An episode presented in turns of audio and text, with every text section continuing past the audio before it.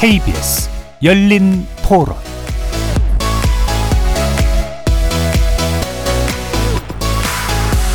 안녕하십니까 KBS 열린 토론 배종찬입니다. 금요일 이 시간은 지적 호기심에 목마른 사람들을 위한 전방위 토크 줄여서 지목전 토크로 꾸며드립니다. 지난 카타르 아시안컵에서 우리나라 축구 대표팀이 요르단에 0대 2라는 충격적인 패배를 당했죠. 그 후폭풍이 거셌습니다. 선임 이후 잦은 외유 등 불성실한 모습과 부족한 전술 능력을 보여준 위르겐 클린스만 감독에 대한 시민들의 경질 요구가 거셌고요. 오늘 축구협회는 클린스만 감독의 해임을 공식적으로 발표했습니다. 급한 불은 끈 것처럼 보이지만 향후 위약금 문제와 새 감독의 선임까지 수습해야 할 일이 많이 남아 있습니다. 지목전 일부에서는 동행 1년여 만에 침몰한 클린스만호의 여러 논란들을 짚어보도록 하고요. 최근 몇 년 사이에 축구, 야구 할 것 없이 레전드 스포츠 선수들이 출연하는 이른바 스포츠 예능이 큰 인기를 끌고 있습니다. 2부에서는 차고 뛰고 던지고 스포츠 예능에 빠지다라는 주제로 계속해서 이야기를 이어가 보겠습니다. KBS 열린 토론 시작합니다. 치열한 토론 속에서 더 나은 세상을 찾아갑니다. 올바른 세상을 만드는 첫걸음. 평일 저녁 7시 20분 KBS 열린 토론.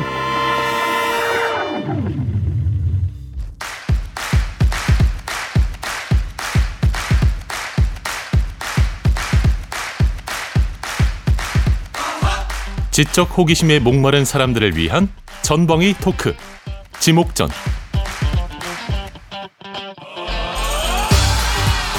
오늘 함께 하실 네 분 소개합니다. 나라를 걱정하는 물리학자 이종필 건국대 교수 나오셨고요. 안녕하세요. 이종필입니다.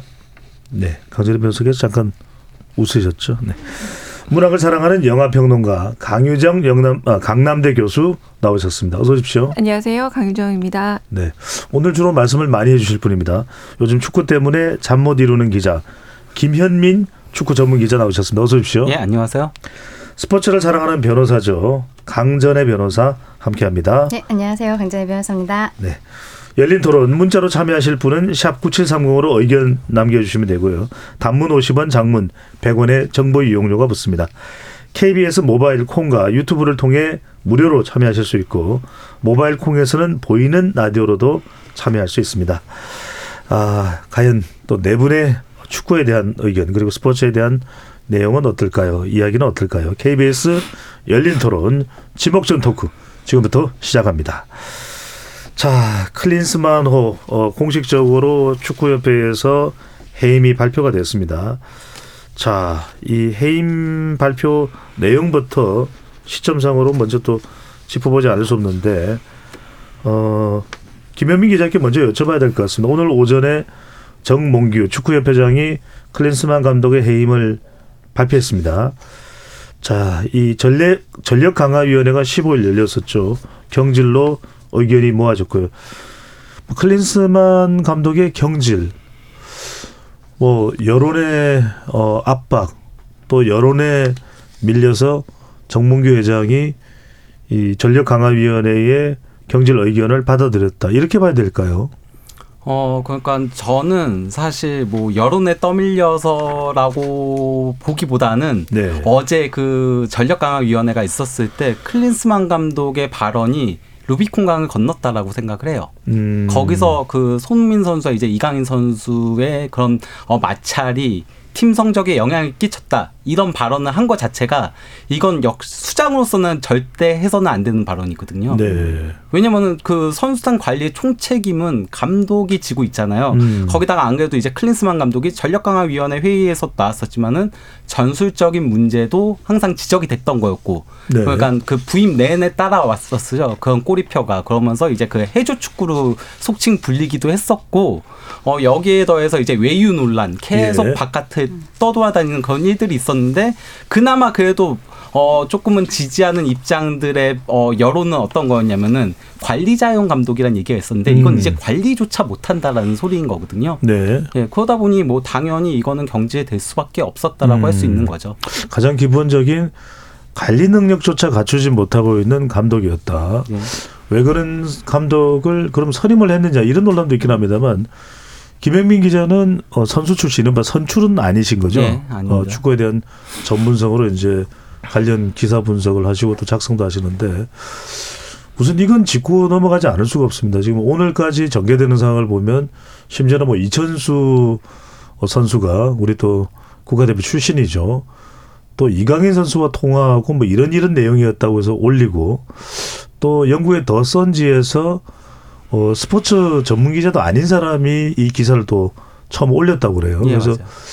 그 부분부터 먼저 좀 이야기를 해주시면 좋을 것 같은 게 우리가 왜냐하면 많은 혼란 속에 이 문제를 논의하면 그것 자체가 방향타가 잘못 설정돼 있는 것일 수도 있어서 자 먼저 거슬러 올라가서 어 8강전이 끝나고 4강 경기가 치러지기 요르단전의 경기가 있기 바로 전날 김현민 기자가 정확하게 팩트로 파악하고 있는 건 어떤 내용이 진실 내용입니까?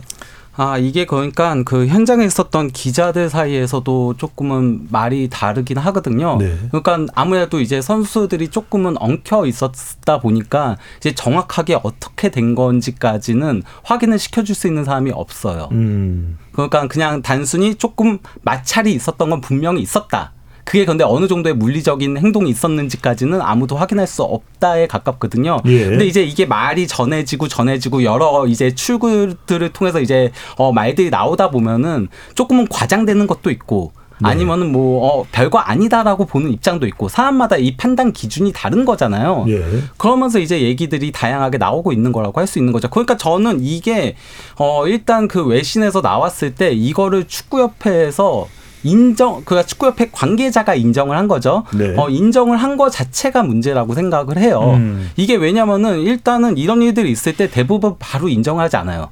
우리는 그가 확인을 하겠다. 확인하겠다. 확인하고 나서 나중에 입장 발표하겠다 이렇게 얘기를 하거든요. 어, 그렇기 때문에 거기다가 그 시간대가 어, 한국 그 외국 유럽에서 뛰고 있는 한국 선수들이 자고 있을 시간이었어요. 음. 그러면은 먼저 연락이 돼서 조금은 사정들을 듣고 그리고 다 취합해 가지고 자기네들도 조사를 하고 그러고 나서 이제 명백하게 하나의 출구를 통해서 얘기를 해야 되는데 그러지 않았다라는 거죠. 김 교수님 말씀 듣고 보니까 그 축구 관계자라는 사람이 내용조차 파악하지 못하고 인정을 했다는 말씀인가요? 그 축구협회에서 그렇게 했다라는 건 거죠. 네. 자, 식사를 했다라는 것. 식사와 또 탁구는 이제 사실이 확인이 됩니다. 네. 근데 궁금한 것은 여하튼 가장 핵심적인 건 두 사람과의 관계입니다. 손흥민과 이강인인데 이강인 선수가 근데 또 자기네 자신의 SNS에 사과를 올렸단 말이거든요. 네. 핵심적으로 뭘 잘못했다는 겁니까? 어, 그것도 뭐 이강인 선수가 나중에 이제 자세하게 이강인 선수 그 법무법인에서 그렇게 얘기를 했죠. 네. 나중에 이제 자세하게 조금 상황들을 밝히겠다라고 얘기하기 전까지는 또 어, 이게 사실이다 이렇게 얘기하기 조금 힘든 부분은 있긴 하지만요. 어쨌건 간에 그 손민 선수와 이강인 선수 사- 사이에서의 말다툼 정도는 분명히 있었다라는 거죠. 음, 예. 그 부분에 대해서 어, 선배인 또 형인 어, 흥민 형에게 본인이 그렇게 예. 또 마치 대든 것처럼 예. 된 것은 죄송하다 사과한다 그렇죠. 이렇게 이야기를 했는데 예. 또 하나 궁금한 게 아니 한국 신문에서 또는 한국 언론사에서 관련 내용이 보도가 됐다면 그나마 이해를 할 텐데 영국의 그것도 더 사크지도 아니고 더 선지에서 예. 그래서 저는 처음, 처음에 깜짝 놀란 게 더 손 손흥민 선수하고 뭐 관련이 있는데 더 손이 아니고 더 선이었습니다. 이거는 어떻게 된 겁니까? 이제 그 더선 같은 경우는 이제 타블로이드 매체인 거거든요. 네. 예, 그래서 조금 가십 같은 것들을 많이 다루는 곳인데 이제 그곳에서 이제 그 정보들을 취합하는 방법이 물론 뭐 취재원을 보내는 경우도 있고 아니면 이제 제보들을 받아요. 그래서 이제 음. 정보를 돈을 주고 사거든요. 그래서 이제 다양한 원래 연예계 가십을 주로 다루긴 한- 하는데 거기 이제 그 어, 스포츠 쪽도 다루고 있긴 해요.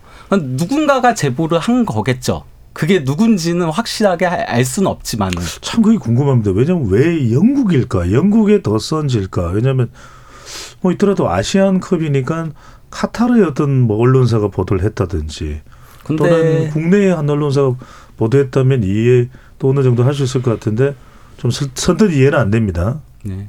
이거는 아무래도 일단은 어 더선 쪽에 제보를 한 거는 그 카타르 쪽은 아무래도 매체 파워라든가 이런 것들이 조금 약하잖아요. 한국에서도 그거를 접하기 힘든 부분들도 있고. 예. 예, 그리고 저는 그래서 이게 어쩌면은 어 이거는 그냥 제 어 주관적인 어 예상이지만은 클린스만 감독 쪽에서 조금 흘린 게 아닐까라는 그런 추정도 해보고 있긴 해요. 아 클린스만 감독이. 예, 왜냐면은 영국에서 활동도 했었거든요. 토트넘에서 그 손흥민 선수 선배였거든요. 아 선수로 또 활동을 예, 했었습니까? 네. 거기다가 이제 클린스만 감독이 어쨌건 이번에 그 전, 전력 강화 위원회 회의가 있었을 때도 그런 얘기를 했었잖아요. 음. 어, 손흥민과 이제 이강인 사이에 이게 이제 그 어, 성적에 영향을 끼쳤다 이런 얘기도 했고, 예. 예, 그리고 이제 클린스만 감독이 과거에 헤르타 벨린 감독을 그만뒀을 때도 다이어리가 유출된 적이 있어요. 음. 근데 그 다이어리 유출된 거에 내용들에 이제 그 구단에 대한 비판 그리고 아. 또 이제 어 보드진에 대한 비판 그리고 선수 개개인에 대한 비판들이 적혀 있었어요. 그래서 화제가 됐던 적이 있거든요. 음. 예, 그래서 약간은 예, 합리적인 의심이라고 해야 될까요? 예. 예. 그럼 그건 확인할 수는 없습니다만은 그렇죠. 예. 클린스만 감독이 오히려 좀 더 선이라고 하는 이른바 타블로이드 yellow page라고 그러죠. 예전에 다이애나 비와 관련된 논란도 상당히 많이 보도를 했던 것이 더 선지입니다. 자, 그다 오늘 청취자분들께 말씀드렸지만 오늘은 많은 질문이 김현민 기자에게 갈 수밖에 없다라는 거 이해를 해 주시면 좋을 것 같고요. 자, 클린스만 감독 이런 상황에서 강유정 교수께 여쭤보고 싶은 건 전화로 먼저 이제 이 해임에 대한 통보를 받았다고 하는데 어, 축구협회의 공식 기자회견 전에 본인이 SNS를 통해서 준결승전까지 13경기 연속 패배, 패하지 않은 12개월의 놀라운 여정이다. 곧 물러나야 되는데 곧 뭐 속된 말로 잘리는데 이걸 올렸다면 이 멘탈은 어떻게 판단을 해야 될까요?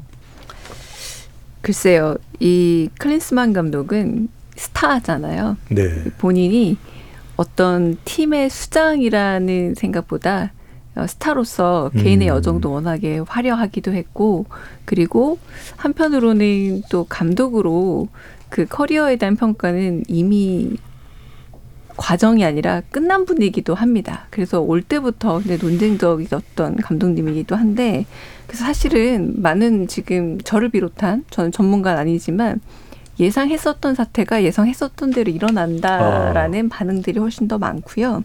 지금 이 놀라운 여정이다라는 이 말에 대해서도 어떻게 저런 말을이라고 하는 놀라운 반응보다는 어, 클린스만이라면 할 법한 말이다라는 생각들을 더 많이 하시는 것 같아요. 네. 그리고 그래서 우리가 지금까지 봐왔던 한국형 리더십이라는 게 사실 따로 있지 않습니까?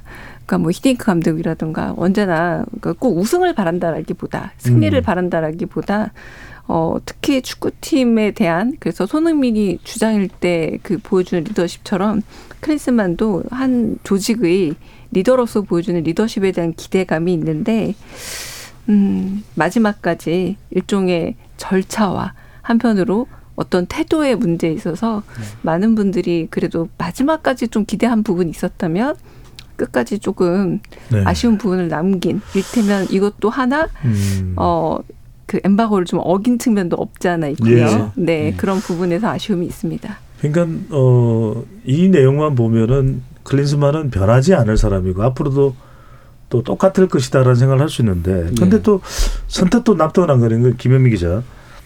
이 논란이 됐던 부분은 이미 그 전부터 제가 이 KBS 1라디오의 다른 프로그램을 진행할 때도 어, 스포츠 전문 PD와 함께 계속 이야기했던 게 너무 나태하다. 클린스만 감독이 정말 한국에 좀, 좀 체류하면서 뭐 일을 해야 되는데 짧은 체류 기간, 선수 발굴 의지도 부족해, 또 여러 가지 전술도 없고 이런 부분을 그래도 축구협회에서 요구할 수 있는 거 아닙니까? 아니 좀 더 우리 국민 정서가 아니 그래도 좀 아니 수업을 나오고 성적을 받아야지 뭐 수업도 안 나오고 자꾸 결석하고 이러면 어떡하냐 또 전술도 좀 어떻게 된 거냐 필요하면 우리가 전술 강화 지원을 또 해줄게 이렇게 하지 못한 이유가 있을까요? 어 이거는 일단 뭐 계약서를 보긴 해야 되죠. 네. 그러니까 그 원래는 그러니까 그 클린스만 감독이 부인 기자회견에서는 그런 얘기를 했어요. 본인은 한국에 상주할 것이다라는 얘기를 했는데 음. 그러고 나서는 어 계속 외부로 떠돌았고 그래서 이제 당연히 축구 관련 기자들도 계속 축구협회한테 문의를 했죠. 왜 이렇게 계속 나가냐? 어 음. 이렇게 나갈 수 있냐? 그러니까 잡을 수 있는 건 조항 자체가 없다라는 얘기들도 나오긴 했었거든요. 네. 어 그러다 보니까 실제 강제할 수 있었다면은 그랬으면 강제를 했겠죠. 그그 강제할 수 있는 조항 자체를 두루뭉술하게 잡은 게 아닐까. 그냥 어 음. 최대한 한국에 상주해 주세요 식의 그게 적혀 있지 않았을까라는 어. 생각이 들어요. 그러니까 며칠은 상주하라 이런 게 아닌 몇 시- 그러니까 뭐 예를 들어서 80% 이상은 한국에 머물면서 외국에 나가더라도 나가라 이런 네. 게 아닌 그냥 어 최대한 남을 수 있을 때 남아서 보고 그렇게 해달라 이렇게 적혀 있던 게 아닌가 싶긴 해요. 참 어떻게 들으면 이게 이렇게 낭만적인 일처리가 있냐 이렇게 생각할 수 있는데 강전의 변호사한테 묻고 싶습니다. 보통 이렇게 감독 을 어, 초빙해서 계약을 맺을 때 구체적으로 더군다나 클린스만 감독은 독일인이고 또 미국에 체류하는 사람이고 이중국적자라고 알려져 있는데 아주 구체적이어야 되지 않나요? 그리고 어, 국내에는 어느 정도 머- 머무르고 어떤 감독의 역할을 해야 되고 이런 부분들도 구체화 될 것 같은데 그런 게 없었나요? 없을 수도 있나요? 제가 16분 만에 처음으로 얘기를 하게 돼가지고 죄송합니다. 저도 좀 한마디 먼저 말씀드리고 싶은 게 있어요. 네. 크린스만 감독이 본인 SNS에다가 준결승전까지 13경기 연속 패하지 않은 12개월의 놀라운 여정이다. 이걸 보면서 저는 연쇄적으로 어떻게 좀 가해하는 이 범죄자들의 마음과 좀 비슷한 게 아닌가. 네. 새로운 피해자를 물색하는 게 아닌가라는 생각을 했습니다. 마치 우리처럼, 대한민국처럼. 왜냐하면은 우리도 사실 대한민국의 클린스만 감독이 처음에 들어왔을 때 이전에 있던 팀들에게서 좀 문제가 있었다는 거, 뭐 위약금도 받고 이런 일이 있었다는 거를 대략적으로는 알고 있었는데 그러니까 구체적으로 미국 몰랐다는 대표팀 거죠. 네. 감독을 했을 때도 문제가 있었고 그때도 이제 위약금 받고 나오고 뭐 이런 또 것들이 있잖아요. 헤르, 타 베를린, 베를린인가요? 그 때는 정말 심했죠. 그때는 심지어 어뭐 그 구단에도 알리지 않고 그냥 SNS로 사임하겠다 하고서 그냥 그러니까요. 가버렸죠. 그러니까 이분이 지금 이렇게 오- 결국 대한민국 대표팀의 수장의 자리를 내려놓으면서 또 어딘가 가갖고 또 일하고 싶을 거 아니겠어요. 아직 음. 나이도 젊은데 그러면은 또 어딘가에서 본인에게 컨택이 올 때 어, 클린스만 감독의 SNS를 볼 수 있는 거죠. 근데 딱 봤을 때 어? 13개월 연속 패하지 않았어? 혹할 수밖에 없는 거잖아요. 이분이 네. 본인에 대한 어떠한 과시욕이라든지 이런 포장 이런 것들을 굉장히 잘하는 사람인 것 같다 음. 이런 생각을 좀 했고요. 아까 그 어, 강유정 교수가 네. 말씀하신 일종의 스타 인식에 대한 그 연장선상이네요. 맞습니다. 그런 네. 생각을 했습니다. 저는 그러니까 그 뭐 이 분이 앞으로도 계속 감독을 하고 싶어서 그렇다라고 보진 않아요. 이분은 감독에 네. 대한 욕심이 그동안의 커리어를 놓고 보면은 그렇게 크지는 않다라고 보고 있거든요. 네. 어, 뭐 헤르타 벨린도 원래는 이사로 갔다가 감독이 경질되면서 임시 감독으로 부임하게 됐던 거였고요. 그러니까 음. 금방 그냥 본인이 때려칠 수 있었던 거였고요. 어 근데 과시욕은 있어 보이긴 해요. 그동안의 네. 행보들을 보면 항상 셀럽이었잖아요. 본인이 네. 스타 플레이어였고. 그래서 그걸 과시하기 위한 전시용이 아닌가 싶은 음. 생각은 들어요. 물론 우리가 이제 뭐 확언해서 말씀드릴 수는 없습니다만 그런또 클린스만 감독의 어, 행동이었던 것을 추정할 수 있는 강, 그렇죠. 강 변호사 그래서. 이렇게? 셀럽인 네. 셀럽인 감독을 우리 대한축구협회에서 너무 모셔온 거라고 지금 보이는데 음. 도대체 계약서를 어떻게 썼는지 모르겠어요. 지금 위약금 이야기가 제일 크게 나오잖아요. 지금 연봉이 한 29억 정도 되는 것으로 어, 알려져 있는데 이분에 대해서 본인이 스스로 물러나지 않으면 축구협회에서 마지막에까지 한 100억 정도를 물어줘야 되는 될 수 있다라는 보도들이 나오는 걸 보면 서 네.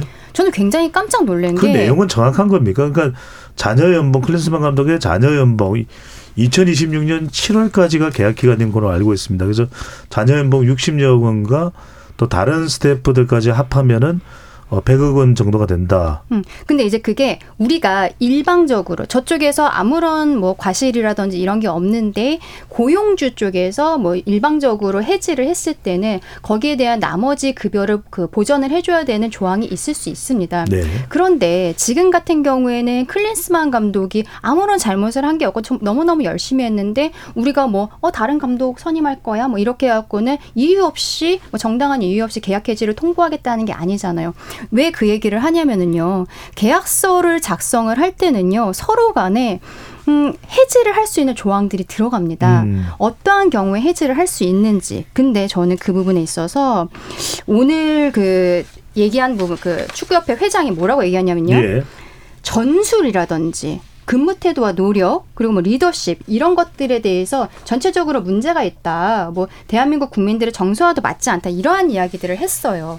그래서 위약금에 대해서는 뭐 본인이 개인적으로 어, 책임질 부분이 있다면은 뭐 변호사랑 상의를 해보겠다. 감독 해지 관련해서 변호사와 상의를 하고 본인이 회장으로서 재정적으로 기여할 수 있는 부분에 대해서 음. 뭔지 고민해보겠다라고 하는데 이 부분을 한번 보면은 계약을 하는 상대방은 대한민국 축구협회와 클 린스만 개인이 됩니다. 네. 그러면은 사실은 회장은 본인이 개인적으로 책임지는 건 아니에요. 우리 축구협회의 돈으로 뭐 위약금을 주든 급여를 주든 다 하는 것인데 어, 근데 지금 국민적인 여론이 이제 회장이 이 클린스만 감독을 데려온 것으로 보이기 때문에 그 개인 사비라도 털어야 되는 거 아니에요? 이 위약금에 대해서 계속 예. 문제를 하잖아요. 상당히 다시 돌아오면- 악화되어 있는 상태죠. 예, 다시 돌아오면은 정몽규 회장에 대해서도요. 네. 지금 회장이 이런 얘기를 했다는 거는 위약금이 우리 쪽에서 계약 해지를 할 수 있는 조항이 제대로 되어 있지 않다라는 저는 아. 반증이라고 생각을 합니다. 알겠습니다. 예, 이렇게 성실하지 않은 태도라든지 이런 게 있을 때 우리가 대한민국 축구협회에서 클린스만을 계약 해지할 수 있는 조항이 들어갔으면 우리가 이렇게 위약금이라든지 네. 회장 개인의 돈을 사비를 털어야 된다든지 이런 것까지 이야기할 필요가 없는데 계약을 굉장히 좀 불공정하게 한 것 같아요. 알겠습니다. 한 여기까지- 가지만 더 할게요. 네. 조금 길어지는데 그리고 이게 만약에. 네. 한국에서 법원에서 재판이 진행이 되면요 위약금이 너무 과하다라고 생각이 됐을 때 법원에서 직권으로 감액을 할 수 있는 제도가 있습니다. 음. 한국에서는 우리가 나가라고 하면은 클린스만 감독이 대한민국 법원에다가 소송을 제기를 하겠죠 위약금 내라고 그때 법원에서 감액을 해줄 수가 있어요 직권으로 네. 그런데 저는 그런 부분에 대해서도 이야기가 안 나오는 게 이렇게 분쟁이 있었을 때 어디 법원을 관할로 할 것인지도 계약서에 항상 들어가거든요. 음. 대한민국 법원이 아닐 수 있다. 아. 클린스만 감독이 지금 미국인이고 이것도 달러로 지금 지급이 된 거잖아요. 예. 이런 식의 계약이 있을 수 있다라는 생각이 들어서 굉장히 좀 난감한 상황입니다. 음, 짧게 여쭤보겠습니다. 계약서를 볼 수는 없나요? 그러니까 지금 제가 보기에는 계약서에 이런 이러한 조항이 있어서 우리가 클린스만 감독과 해지를 하겠습니다라는 얘기가 없잖아요. 네. 그거는 축구협회에서 가불이 뒤바뀐 이런 계약서를 작성을 한 것으로 보이고 그럴 수도 있다. 네. 알겠습니다. 여기에 대해서 뭐 보기는 현실적으로는 좀 어려울 것 같다라고 보입니다. 음. 이 기본적으로 스포츠계 네. 같은 경우는 그 연봉이라던가 이런 거와 관련된 계약서들을 공개를 하지 않는 게 원칙이죠. 음. 음, 비공개로 되는 것이다. 이종필 교수께는 이걸 좀 여쭤봐야 될 것 같아요. 왜냐하면 어, 이 질문 정도만 하고 이제 선수에 대한 질문은 더 하지는 않을 겁니다. 왜냐하면 이게 정확하게 확인되지 않은 내용을 우리가 이야기하는 게 그다지 뭐 선수나 또 우리 축구 대표팀의 미래를 위해서도 크게 도움은 아닌 것일 수도 있어서.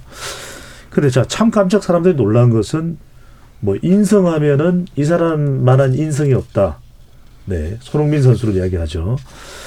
그리고 이제 이강인 선수 그러면 뭐 국민 남동생 이야기도 나오고 뭐 어린 시절 나라라 슛돌이 우리 KBS에서 방송을 했던 프로그램이죠. 많은 사랑을 받았고 두 선수가 정말 형 동생 잘 지낸다고 생각을 했는데 같이 찍었던 CF도 있는 걸로 알고 있습니다. 그런데 식사하는 자리가 어, 지금 보도된 내용에 따르면 커뮤니케이션에 어, 의미가 담겨 있는 그런 식사 자리다. 또 몇몇 선수들과 함께 주로 이제 어린 선수들로 표현이 됩니다. 이강인 선수와 함께 탁구 치러 갔는데 그게 손흥민 선수에게는 결정적으로 문제가 됐던 부분이다. 이런 형태의 다툼 이전에도 이런 비슷한 것들이 혹시 들어보신 적이 있는지 국가대표 관련해서요? 글쎄요. 그 뭐 제가 뭐 그냥 이래저래 듣기로는 어떤 뭐 외국의 클럽 팀이나 이런 데서도 뭐 다른 나라 국가대표팀도 마찬가지고 이런 식의 어떤 사소한 마찰 같은 거는 음. 뭐좀 일상적으로 있을 수 있다고 생각을 해요. 이렇게 좀 더 붉어지면 언론에 크게 보도되기도 하지만은 그렇지 않은 이런저런 선수들끼리의 뭐 어떤 충돌이라든지 어떤 뭐 권력 관계라든지 이런 거는 사실 없 전혀 없다는 게 오히려 좀 이상하지 않을까 싶고. 네. 근데 그 이 사건이 나왔을 때 그 손흥민 선수의 아버님 되시는 그 손웅정 씨입니다. 네. 그분이 하신 말씀이 이강인하고 저기 손흥민 선수하고 되게 친한 사이다. 아마 이제 그런 발언을 했던 그 어떤 취지라고 하면은 이게 지금 너무 언론이나 이런 데서 지금 이강인, 손흥민 갈등에만 너무 초점이 맞춰져 가지고 어떤 사태 본질을 흐르려고 하는 게 아니냐라는 음. 우려가 지금 이제 담겨 있는 것 같아요. 근데 어 뭐 여러 가지 지금 나온 얘기들도 사실은 어디까지가 진실이고 어디까지가 거짓인지 파악하기 힘든데 힘듭니다만 초반 상황은 상당히 이강인 선수에게 비난이 쏟아지고 네. 심지어는 이강인 선수의 누나까지도 소환될 정도인데 이런 네. 지금 어 네티즌들의 반응 네, 네. 또 축구 팬들의 반응은 어떻게 보십니까? 어 지금 사실 사람들이 전부 다 다들 좀 흥분해 있는 상태이기 때문에 음. 또 거기에 불을 지른 기사들이 이제 쏟아져 나오고 있고 축구협회도 거기에 사실 좀 공범인 면이 있는 것 같아요. 그래서 우리 일단은 그 사실 이강인 선수 같은 경우에도 굉장히 한국 축구의 미래잖아요.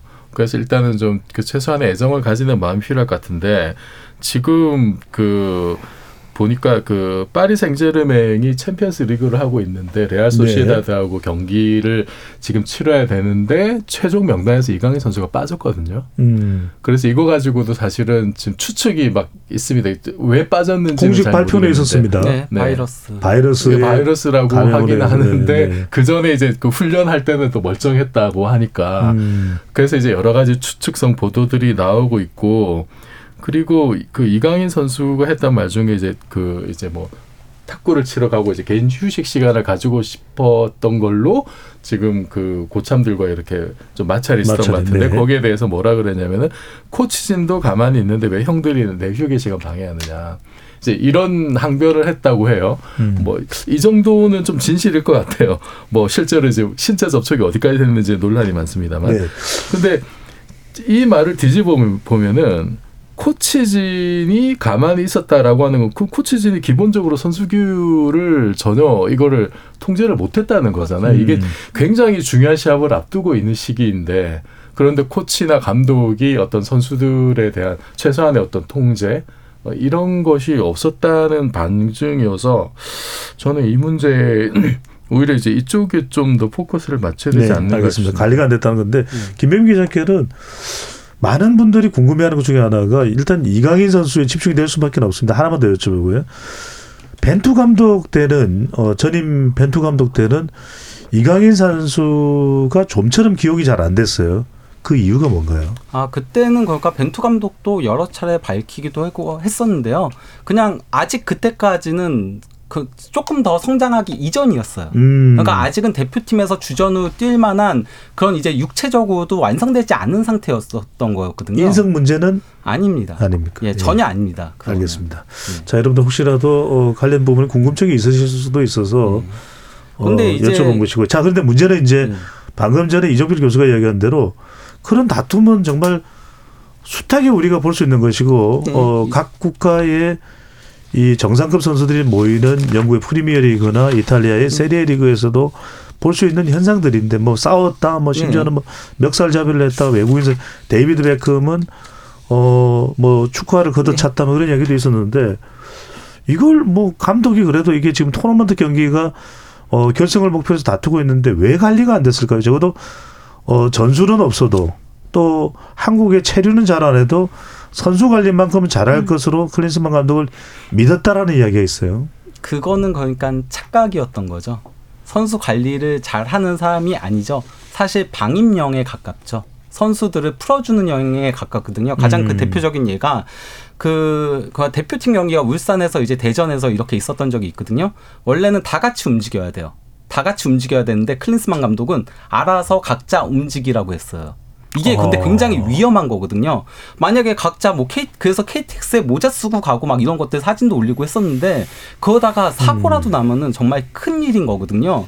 그리고 원래 대표팀에서 저녁 식사만큼은 적어도 다 같이 먹게 하는 경우들이 많아요. 식사 시간을 정해놓고 그때만이라도 거면서 밥을 먹으면서 대화도 하고 그렇게 하는 게 일반적인데 클린스만 감독은 저녁 식사 시간을 두 시간으로 잡고 그러고서는 그때 알아서 먹게 하니까 그러니까 먹고 가서 탁구 치다가 그런 일들이 발생을 하는 거거든요. 음. 그러니까 감독이 확실하게 규율을 잡아줄 건 잡아줘야 되는데 잡아주지 못했다는 거죠. 거기다가 이 사건이 터지고 나서도 감독이 선수들을 불러 모아서 어 뭔가 그 수습들을 해야 되는데 그런 움직임 자체가 없었다라고 하는 거거든요. 네. 오늘 정몽규 회장이 클린스만에 대해서 경질한다라고 이야기하면서 클린스만 감독은 대표팀의 경쟁력을 이끌어내는 경기 운영, 선수 관리, 근무 태도 이게 좋지 않았다. 그리고 마지막에 앞으로 개선되기 힘들다는 판단이 있었다라고 이야기를 하고 있는데요. 이 경기 운영, 선수 관리, 근무 태도라는 게 사실은 계약서 안에서 감독의 의무라는 것으로 조항에 들어가야 되는 내용들입니다. 음. 그렇다면은 지금 오늘 회장이 얘기한 내용 중에서 선수 관리라는 게 들어있잖아요. 이 선수 관리가 제대로 되지 않았었던 부분에 대해서 사실 은 축구협회에서 클린스만 감독에게 이것도 계약 위반이다라고 주장을 할 수 있었어야 됐는데 네. 도대체가 계약서를 어떻게 썼는지 참 의문입니다. 바로 이 부분입니다. 어, 정명, 정몽규, 그 정몽규 회장은 오늘 이제 기자회견을 하면서 어, 클린스만 감독의 이 선임 배경 자체가 상당히 미국, 미국이다, 미스터리다라는 그런 어, 의, 의문을 가지는 질문에 대해서 전임 벤투 감독과 별 다를 게 없었다. 근데 지금 강전의 변호사마저도 계약 과정이 좀 이게 좀, 어, 잘 수긍이 안 간다라는 이야기를 하는데 정말 선임 과정에 게다가, 어, 이번 요르단전의 졸전을 선수들의 문제였다. 갈등을 빚었기 때문에 충분한 능력이 나오지를 않았다라고 이야기를 하고도 하기도 하고 또 어, 미국 대표팀 감독으로 감독을 수행할 때도의 문제 헤르파 베를린의 이 감독을 수행할 때 불과 3개월밖에 못 하지 않았습니까? 네. 이런 부분에 대한 지적이나 검토 또 등등이 어, 과정이 제대로 된 겁니까? 어떤 겁니까? 어, 제대로 안 됐다가 어, 맞다라고 보이죠. 그러니까 그 저 그 그러니까 감독 선임 프로세스 자체가 조금 문제가 많았었어요. 일단은 원래 이전에는 이제 김판곤 전력 강화 위원장이 있었을 때는 그때는 이제 그 전력 강화위원회에 이제 상주하는 직원도 있었고요. 음. 그 그리고 또 이제 그 다양한 그런 프로세스를 통해서 회의들을 통해서 어 감독 선임이 이루어졌거든요. 근데 네. 이번에는 전력 강화 위원장 자체도 유소년 어 전문가인 마이클 밀러를 급, 급작스럽게 약간 내세웠고 그리고 마이클 밀러 위원장도 직접 얘기했거든요. 클린스만 선임에 있어서 자기가 뭔가 어, 한 건 없다라고 얘기를 했었어요. 독일 매체하고의 인터뷰에서. 네. 예. 그러니까 거의 이 그리고 또 이제 예전에는 전력강화위원회에서 감독 선임이라던가 이런 것들을 자기네들이 하는 그런 프로세스가 있었는데 이번에는 바뀌었어요. 설, 성격 자체가 바뀌었어요. 전력강화위원회로 거의 이전에 기술위원회에서 바뀌면서 음. 그러면서 감독 선임이라던가 아니면 해임이라던가 이거를 제한할 수 있고 조언할 수 있는 걸로 바뀌었어요. 음. 이 결정은 모두 다 회장이 할 수 있게 바뀐 거거든요.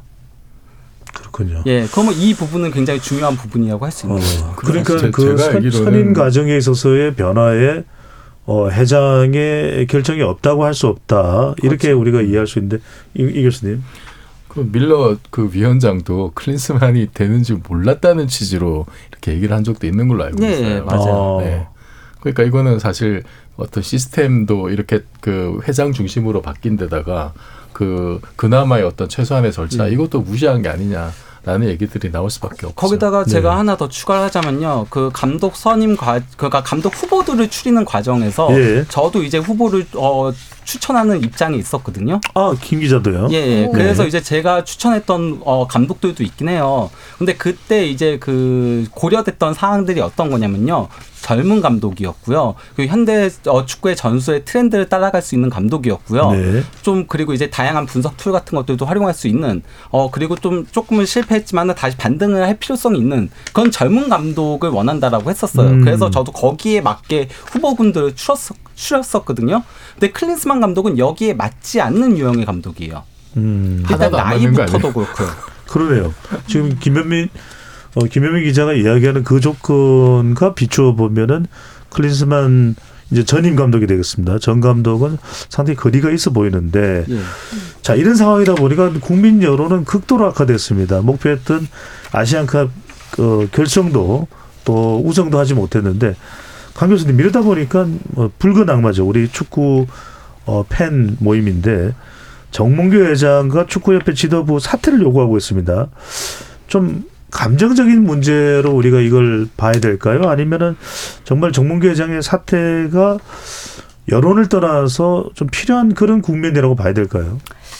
정몽규 회장 사퇴뿐만 아니라 축구 협회에 대해서 어, 많은 분들의 여론이 음, 요즘에 많이 쓰는 말 중에 하나가 그 카르텔이란 표현이 있잖아요. 아. 여기에도 해당한다라고 많은 분들이 느끼는 듯해요. 왜냐하면 이 세 가지로 얘기를 들을 수 있습니다. 과정이 투명했느냐. 근데 많은 분들이 지금 다 설왕설래하고 있다라는 건 아무도 투명하지 하게 과정을 설명하지 못하고 있다는 거고요. 그럼 결과가 나왔을 때 결과를 합리적으로 설명을 누군가 하느냐. 역시 결과에 대해서도 이미 다 나온 결과도 음. 합리적으로 설가, 결과를 설명하지 못하고 있습니다. 마지막으로 그렇다면 대중에 대해서 뭔가를 설득하고 있느냐 미래라던가 혹은 아무도 설득을 하고 있지 못하고 있는데 이 축구협회와 그리고 축구협회 회장에 대한 불만과 의심 그리고 한편으로 지금 모든 것들은 사실 이번 사건을 통해서 폭발한 거지 축적되어 온 바가 너무 높다라는 거죠. 아. 그래서 저는 이게 하나 이제 고름을 터트린 거지 이번 사건 때문에라고 사람들이 감정적인 대응이라고 저는 절대 보지 않습니다. 음. 그래서 게다가 지금 기자님이 말씀하셨을 때 지금 하시는 말씀을 훌륭한 선수들이 해외 진출을 많이 하고 있기 때문에 한국의 그 축구 팬들과 관객들의 이 시선이나 축구에 대한 지적 이해도가 거의 전문가 수준으로 다 올라가 있어요. 우리 대한민국 국민 전부가 축구와 정치의 전문가죠. 아 영화도 마찬가지입니다. 네. 그러니까 박찬욱 감독과 봉준호 감독이 늘 말할 때 뭐라 해요? 한국의 관객들의 높은 수준 때문에 저 영화가 만들어졌습니다라고 음. 얘기하고 있어요. 근데 지금 축구 협회나 회장들 보면은 전혀 그렇게 생각하고 있지 않은 것 같아요. 우리가 정보를 숨기고 어느 정도 약간 권위주의 방식으로 여전히 유지를 하면은 이게 유지가 될 수 있다고 생각하는 것이 지금 대중과 마찰이 드디어 터진 문제가 이번 음. 문제라고 생각하고 있기 네. 때문에 적극적인 해명과 적극적인 미래에 대한 비전을 내놓지 않으면 진짜 위기다라는 생각이 아, 듭니다. 물론 저는 나- 네. 거기에 더해서 시스템이 빨리 구축되어야 된다고 생각해요. 지금 현재 문제들이 발생한 거는 어쨌건 간에 벤투 때까지는 그래도 어느 정도 시스템이 있었기 음. 때문에 정상적으로 굴러갔거든요. 근데 이제 벤투가 물러나고 김판곤 기- 어, 전력강화위원장이 물러나고 나서 그 다음에 시스템 구축이 되지 않았어요.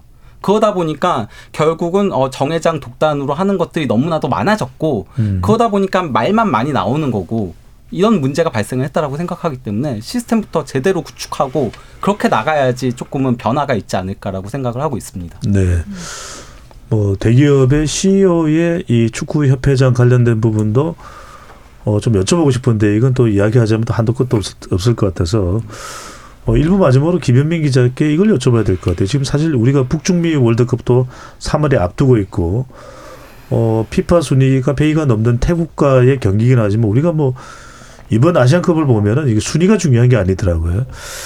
자, 손흥민 선수와 이강인 선수 우리 축구의 대들보입니다. 두 사람이 뭐 앙숙이 된다는 건 있어서는 안 될 일이고요. 네. 지금 손흥민 선수가 그래도 굉장히 이게 좀 일판만파 커지는데 이강인 선수에 대한 비난도 걷잡을 수 없을 정도로 쏟아지고 손흥민 선수의 뭐 추가적인 발언이나 뭐 이게 나왔 입장이 나왔습니까? 어, 아직까지는 나온 거는 없어요. 이거 어떻게 해야 될까요? 김현민 기자 보기에는 어떻게 이 부분에 대한 것을 좀 뭐 해결할 수 있을까요? 두 사람의 자칫 갈등으로 이어지면 안 되는 부분인데. 예. 뭐 그러니까 일단 그 선수들이 잘못했다는 건 부인할 수 없는 사실이잖아요. 음. 어 그렇기 때문에 이게 그리고 이- 사실은 그러니까 원래는 라커룸 안에서의 일은 라커룸에서 해결해야 돼요. 아. 이게 축구판에서의 기본적인 원리예요. 원칙인 거고요. 그래서 그 퍼거슨 감독도 예전에 그 베컴이 그 1998년 월드컵 때? 어렸을 때, 네. 예, 그때 이제 그 시메오네한테 파울범 해가지고 퇴장당해가지고 그, 그 영국에서 전 국민적인 욕바지가 됐었을 역사적인 때, 장면입니다. 예, 음. 그때 이제 그, 어, 라커룸에다가 성을 지었다라고 표현했었거든요. 그러면서 외부로부터 완전히 단절을 시키면서 보호를 했어요, 선수를. 음. 어, 그러면서 다시 재기할 수 있게 해줬었고, 뭐, 호날두하고 루니하고 이제 월드컵 때 부딪혀가지고 그 윙크 사건이 있었을 때도, 그때도 다들 보내라, 내보내라 이랬을 때도 보호해주고 했었는데, 지금은 그런 게 전혀 없었어요. 도리어 아까 얘기했다시피 누가 이거를 발설한 건지도 모르겠고 음. 그리고 축구협회는 어, 솔직히 말하면은 부인만 하더라도 에, 부인까지는 아니더라도 침묵만 하더라도 이게 암묵적 암묵적 합- 합의가 될 수 있는 건데 적극적인 합의를 했어요.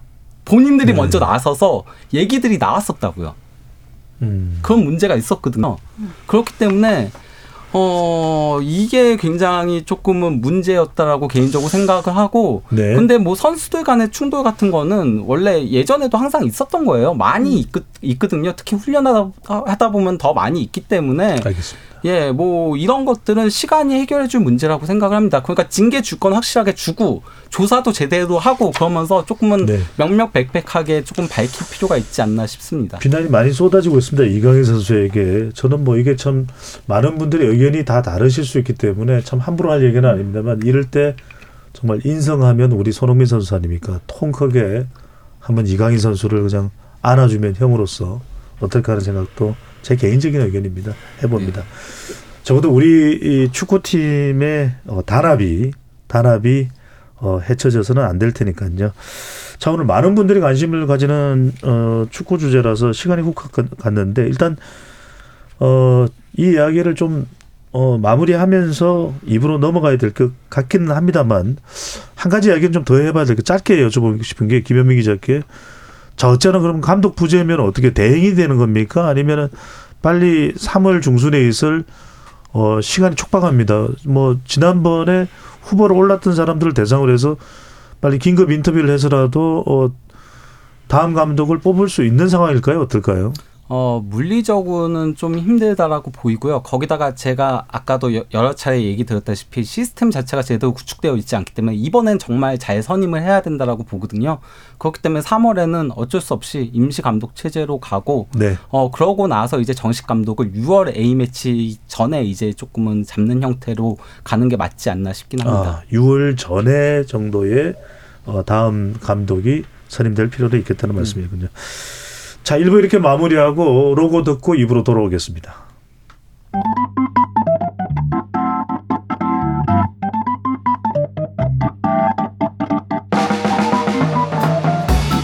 세상을 바꾸는 질문 열린 토론이 시작합니다. KBS 열린 토론은 언제나 열려 있습니다.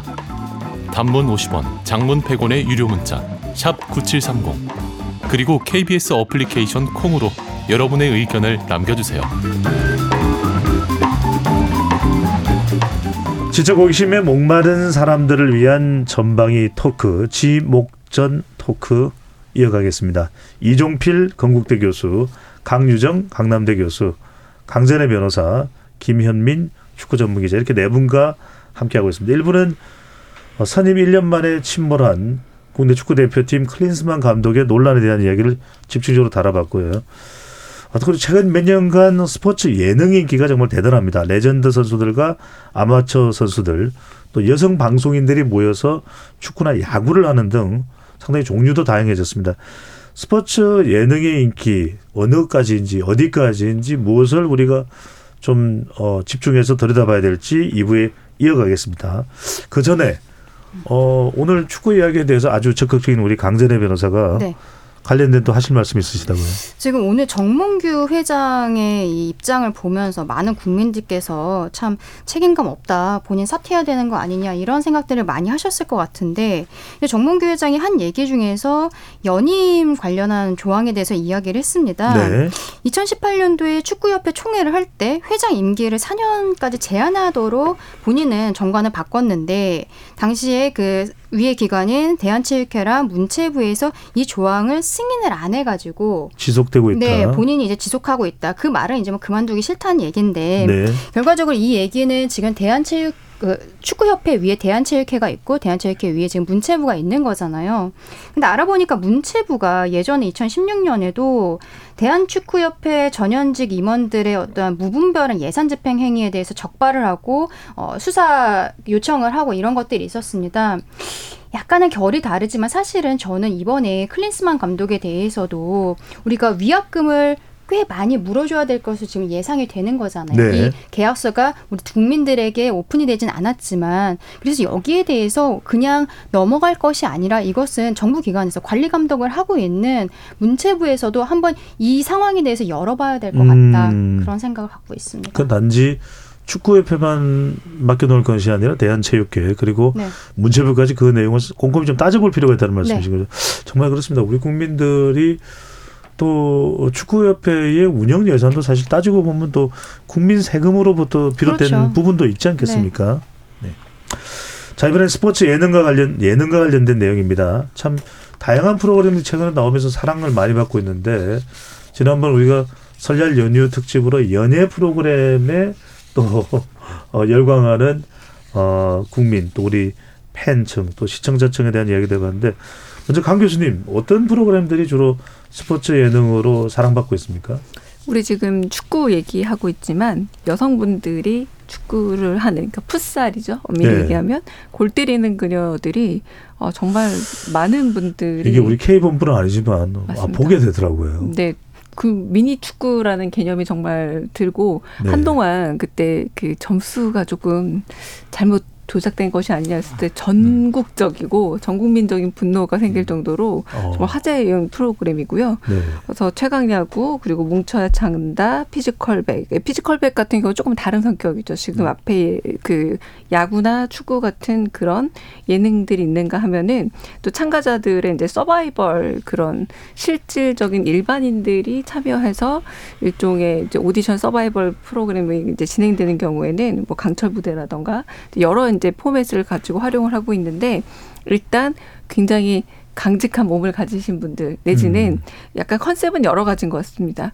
전혀 못 하시는 분들이 나와서 그 공을 차지도 못하던 분들이 점점점 성장해 가는 성장형 스포츠 프로그램이 있는가 하면은 어, 거의 모든 것을 갖추고 나와서 이거는 소위 말하는 넘사벽이다. 아마추어가 아니라 우린 프로다라고 하면서 저 거의 전시적으로 보여주는 프로그램들 이렇게 양분되었지만 여하튼 많은 분들이 사랑하고 있는 건 사실입니다. 네. 연예 프로그램은 잘 안 본다고 했던 우리 이종필 교수께서는 스포츠 예능을 이렇게 열광하는 이유는 뭘까요? 어 현실에서 느끼기 힘든 어떤 공정이나 어떤 정의 음. 이것이 실현되는 것이 사실 스포츠잖아요. 아, 어 그것이 예능과 결합했을 때 주는 쾌감이 굉장히 클 것 같고 저 같은 경우도 골 때리는 그녀는 굉장히 이렇게 좀 빨려들더라고요 정말 네. 빨려들고 제가 또 개인적으로 굉장히 좋아했던 프로그램은 강철 부대 아, 하고 그냥 피지컬 백도 굉장히 이제 흥미롭게 봤어요. 이거는 어 말하자면 최강자를 가리는 거잖아요. 음, 누가 진짜 센지 한번 겨뤄보자. 그 승부 자체가 주는 쾌감이 있고 어릴 때도 왜 보면 저 어릴 때는 뭐 마징가 제트가 세냐 로봇 태권브가 세냐 이런 네, 네. 요즘 아마 어린이들은 또 다른 식의 어떤 그 겨rum을 그 생각을 할 텐데 네. 그런 어떤 상상력을 현실로 보여주는 거죠 이런 게 네. 그래서 저도 굉장히 재밌게 보고 있고 어, 강철 부대 빨리 좀 후속편 나왔으면 좋겠다는 바람을 네. 어, 본다고 해서 강철 부대 출연자들만큼 처럼 몸이 되는 건 아니겠죠. 아 전혀 아니죠. 저는 사실 그 제가 병역 특례로 그 병역을 했기 때문에 네. 굉장히 좀 그 특수부대 그 대원들 보면서 상당히 고마운 마음으로 네. 야 저분들 때문에 나라가 지켜지는구나 그런 마음으로 보고 있어요. 네. KBS 열린 토론 출연자들의 특징은 어, 고백 아닌 자백을 하게 된다고 거 다시 한번 더 확인하게 되고. 근데 참 궁금한 건 사실 축구는 남성들만의 전유물이었거든요. 그래서 여성 앞에서 참 하지 말아야 될 이야기가 어, 두 개인데 이제 군대 이야기와 축구 이야기. 그리고 근데 제일 축구한 이야기. 그렇죠. 우리 강재림 여사 콕 집어 주시는. 근데 요즘에는 정말 남녀 사이의 축구 이야기로 어, 밤새는 줄 모른다라는 이야기 들 정도로 2030 여성들이 풋, 뭐, 풋볼도 있고 풋살도 있고 참여가 굉장히 높고 또 심지어는 그런 관련된 용품도 비싼 가격에도 막 살 정도인데 아니 강재림 변호사도 공을 실제로 차본 적도 있어요 축구 저는 차에서? 이제 축구하기에는 좀 나이가 좀 많아 갖고는 이 뼈가 부러질 수 있으니까 조심하고 있습니다. 근데 네. 이게 하게 된 게 약간 저는 그 부분이 있는 것 같아요. 저 어릴 때만 해도요. 그 남학생들은 축구, 야구 같은 거를 하고 여학생들은 발야구 그리고 뭐 아. 이렇게 뭐 피구 네, 네, 전이 정도 고- 약간 뭔가 남녀가 남녀가. 하는 그 스포츠가 초등학교 때부터 이미 좀 나눠져 있었어요. 그래서 저는 고등학교 때까지 또 심지어 중학 중학교 고등학교 여중 여고를 나왔기 때문에 축구를 사실 하면서 살면서 한 번도 해본 적이 없습니다. 어. 근데 저보다 조금 아래인 세대들도 저는 큰 차이는 없을 거라고 생각을 해요. 그런데 이제 최근에 이러한 축구 같은 게 붐이 일면서 여성들이 그동안에는 음. 축구 얘기 싫어했던 게 나는 실제로 별로 경험해보지 않았던 스포츠거든요. 그렇기 때문에 거기에 대해서 그렇게 재밌는 거 몰랐는데 뭐 이렇게도 차보고 저렇게도 차보고 실제로 해보니까 왜 남자들이 그렇게 빠져들어 있었는지 그거를 알게 되는 거죠. 결과적으로 지금 우리 21세기 넘어오면서 계속 뭐 젠더리스들이 생기고 있지 않습니까? 예. 모든 것이 뭐 옷도 그렇고 저는 스포츠에 젠더리에서는 그 있어서도 남녀 간의 경계가 없어지는 그렇죠. 예. 그게 스포츠에서도 이제는 좀 이루어지고 있는 게 아닌가 그렇게 생각을 합니다. 김현미 기자는 네. 이런 여성들의 축구 열광 어, 트렌드 네. 실제로 뭐 우리도 이제 사- 상당히 변화가 있지만 뭐 미국이나 영국이나 일본 같은 경우에는 뭐 여자 축구가 상당히 이제 일반화되기도 했습니다. 네. 이런 현상들 어 달라진 상황 어떻게 봐야 될까요? 뭐 아무래도 이제 과거와는 다르게 남자는 남자, 뭐 여자는 여자 이런 것들의 구도가 조금 깨지고 있잖아요. 음. 그러다 보니까 이제 여자들도 적극적으로 스포츠에 관여하는 그런 부분들도 있는데다가 저는 이것도 상당히 크다라고 생각해요. 결국 스포츠가 그 인기를 끄는 데 있어서는 스타 파워가 무시할 수 없는 거거든요. 근데 요즘 이제 한국 축구가 조금 그래도 붐을 일으키고 있는 것들, 특히 여성 팬들이 굉장히 많이 어, 발생하고 있는 거는 결국 카타르 월드컵으로부터 촉발된 어, 팬들의 유입이 굉장히 컸다라고 생각해요. 특히 이제 뭐 어, 이강인 선수라던가 조규성 선수라던가 이런 선수들이 약간 스타 파워를 보이면서 네. 그러면서 유입된 여성 팬들이 굉장히 많거든요. 그러다 아. 보니까 최근에 이전까지는 대표팀 경기에 여성 팬 비율이 24% 정도였는데 지금은 57%로 도리어 남자를 오. 역전을 했어요.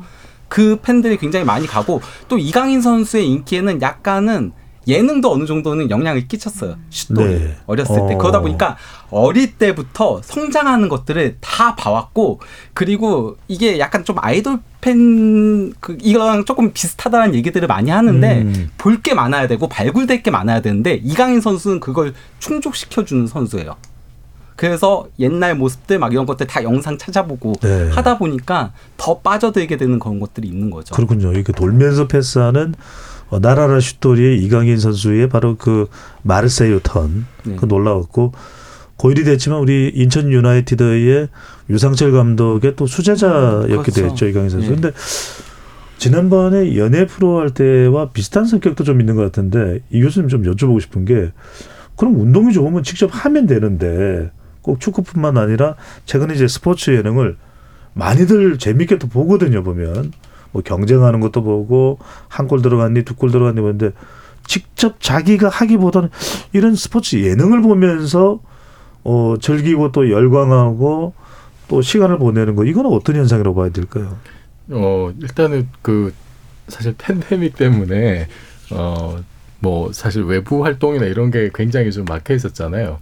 어 그동안은 사실 뭐 할 수 있는 게 없으니까 대리만족을 일단 할 수밖에 없었던 것 같고 음. 그리고 어 그 예능 프로에서 사실은 소재가 굉장히 이제는 뭐 할 거 다 했다 라는 얘기들이 나올 때쯤에 이게 그 사실 스포츠 예능이 또 하나씩 터지면서 아. 굉장히 또 새로운 볼거리를 주고 어떻게 보면은 새로운 시장을 하나 개척을 한 거죠. 예. 네, 개척을 했고 그리고 또 하나 제가 좀 저는 그 그러니까 골 때리는 그 그녀들의 어떤 흥행, 그 정말로 예기치 못한 흥행이 사실은 그런 어 볼거리 많은 스포츠 예능의 부음에 좀 불을 지핀 면이 좀 있고 그 어허. 이, 이전에도 뭐 이제 뭐 비슷한 포맷들이 좀 있었습니다만 네.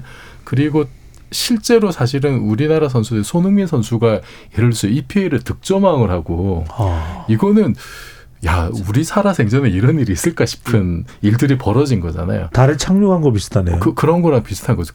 그리고 지금 보면 EPL 득점 순위 10위 안에 지금 황희찬 선수도 들어가 있고 음. 말도 안 되는 일이 벌어지고 있는데 어. 그것 때문에 사실은 아까 저기 스타 스타 플레이어 또 위력을 말씀하시는데 그것 때문에 여성 팬들이 엄청나게 EPL을 많이 봐요. 제그 생각보다 네. 생각보다 많이 보고 좀 학생들도 보면 여학생들이 EPL을 굉장히 많이 봐요. 음. 보는데 그 자체가 EPL이 굉장히 상업적으로 상당히 완성도 있는 어떤 그 게임을 추구를 하잖아요. 스피드도 굉장히 빠르고 거기서 재미를 많이 느끼는 것 같아요. 일단은 음. 그래서 사람들이 축구 자체, 스포츠 자체에 대한 흥미를 일단 많이 느끼게 되고 그것을 유입하게 된 게는 손흥민이나 이제 이강인 선수 때문에 또 이제 네. 그 프랑스 리그왕도 많이 보게 되고 음, 그 토대가 굉장히 많이 마련이 돼 있다. 일단은 네. 그것이 서로 맞물리면서 이런 그 스포츠 예능이 굉장히 좀 이렇게 풍성해지지 않았나 싶습니다. 근데 네. 생각보다 보기만 하는 게 아니라 많이 하십니다. 음, 많이 어, 보다 보면. 하고 싶어지잖아요. 네. 그래서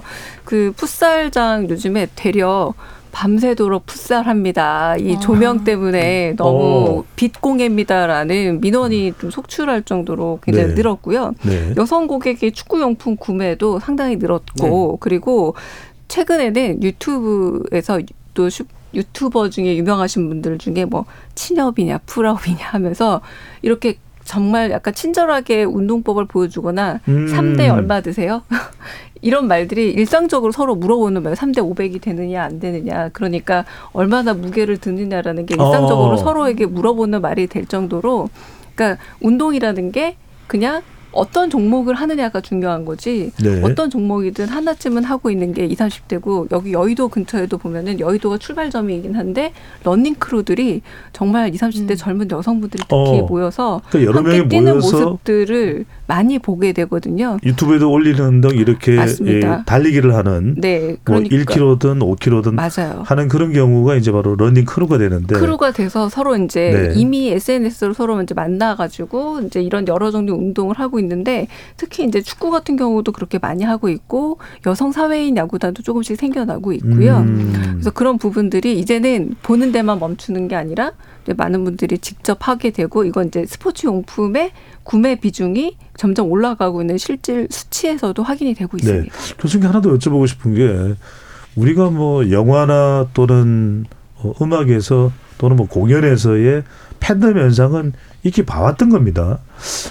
이제 뭐 가령 뭐 배우 가르면 송강 어 팬덤 또 뭐 박서준 팬덤 뭐 이런 또 마동석 팬덤 뭐 이런 경우들이 있는데 그 운동선수 관련해서는 뭐 한참 예전에 너무 실력이 출중하니까 국민 스타로 이제 뭐 차범근 선수 뭐 기억나는데 최근에는 약간 이게 또 운동선수들도 예.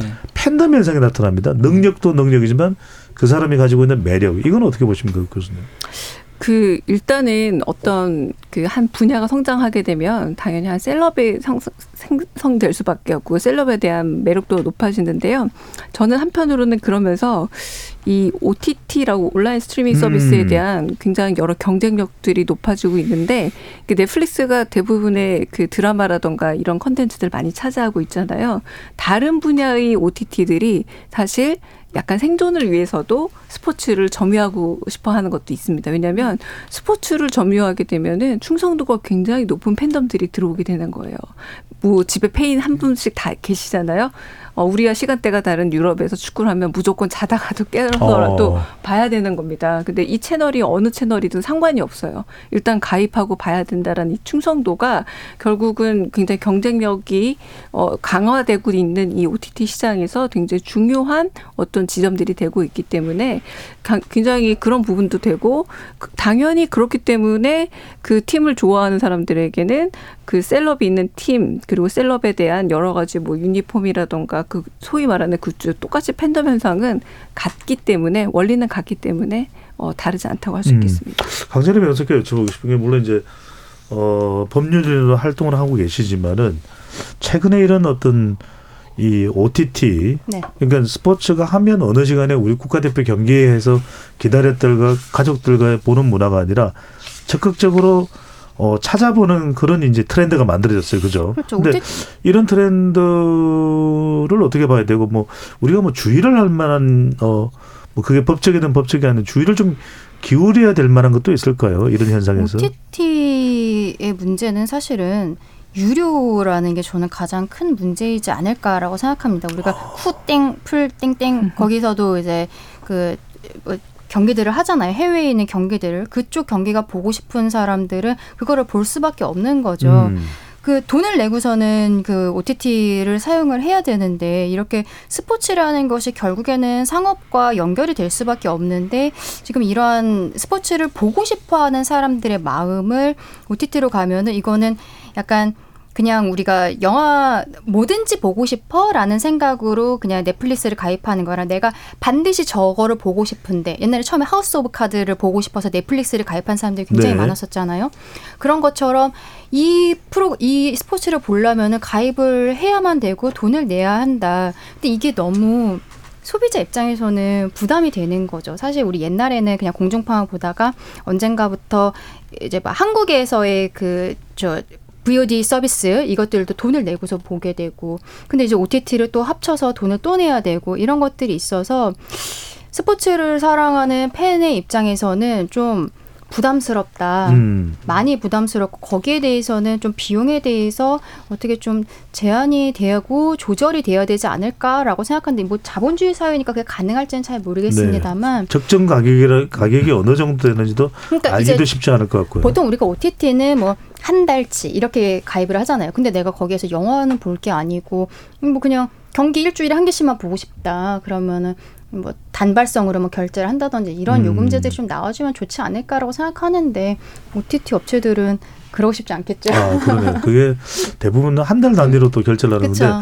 김현미 기자께 여쭤보고 싶은 게 이번 아시안컵도 네. 어, OTT를 통해서 이제 중계가 되는데 네. 그러다 보니까 예전에는 좀 더더 많은 국민들이 또 쉽게 또 거의 비용 부담 추가 부담 없이 접근할 수 있는 우리 KBS를 통해서도 많은 주요 경기들이 중계되는데 최근에는 달라진 양상. 이 부분에 대해서는 좀 우리가 어 우려하거나 좀 어, 축구 전문 기자로서 살펴볼 부분이 있을까요? 아, 뭐 그러니까 일반적으로 프로 스포츠 같은 경우는 어쩔 수 없는 부분이 있다라고 생각을 해요. 어, 프로 스포츠 자체가 사, 어, 스포츠 비즈니스다 보니까 그리고 이제 저는 그 과거 아까 얘기하셨을 때 그 선수들이 왜 팬덤화 되느냐 이것도 선수들이 과거에는 그냥 축구만 잘하면 되었는데 이제는 꿈일 줄 알게 되고 아. 그러면서 조금은 그런 것들이 발생을 했다라고 보거든요. 본인들도 이제 프로라는 걸 알고 또 이제 SNS의 발전으로 인해 조금 더 팬들한테 직접적 으로 다가갈 수 있게 되는 그런 부분들도 있다라고 보는데 어 근데 이제 유럽 같은 경우는 그래서 사실 이런 그 스포츠 케이블 같은 것들이 훨씬 비싸요. 훨씬 비싸거든요.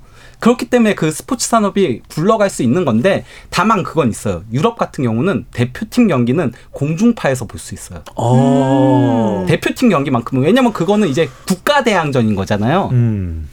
반면에 이제 그 프로 스포츠 클럽 간의 그런 경기들 이런 것들은 비싸게 이제 케이블에서 해가지고 바- 유료로 봐야 되는 그런 것들은 있긴 해요. 네. 그 차이는 좀 있긴 합니다. 그러니까 이 부분에 있어서는 어느 정도 조정이 필요하지 않을까 싶은 생각은 들어요. 다만 음. 한국의 스포츠 케이블에 아니면 OTT의 이런 가격 같은 거는 사실 유럽과 비교하면은 많이 싸요. 아, 그러네요. 아까 우리 얘기했던 것처럼 문체부 밑에 대한체육회가 있고 그 밑에 우리 축구협회가 있는 건데 그럼 결과적으로 이게 축구협회에서 국가대표팀 감독도 선임하고 운영을 하고 있다고 하면 여기에 들어가는 비용이 우리 국민들의 세금으로 운영이 되고 있는 거잖아요. 그렇다면 음. 거기에 대해서도 우리 대한민국도 한번 좀 검토해봤으면 좋겠습니다. 그러니까요. 책임감 있는 그런 어. 또 어, 태도가 또 필요할 수도 있겠는데 이정필 교수 나라를 사랑하는 또 우리 물리학 물리학자이시니까요.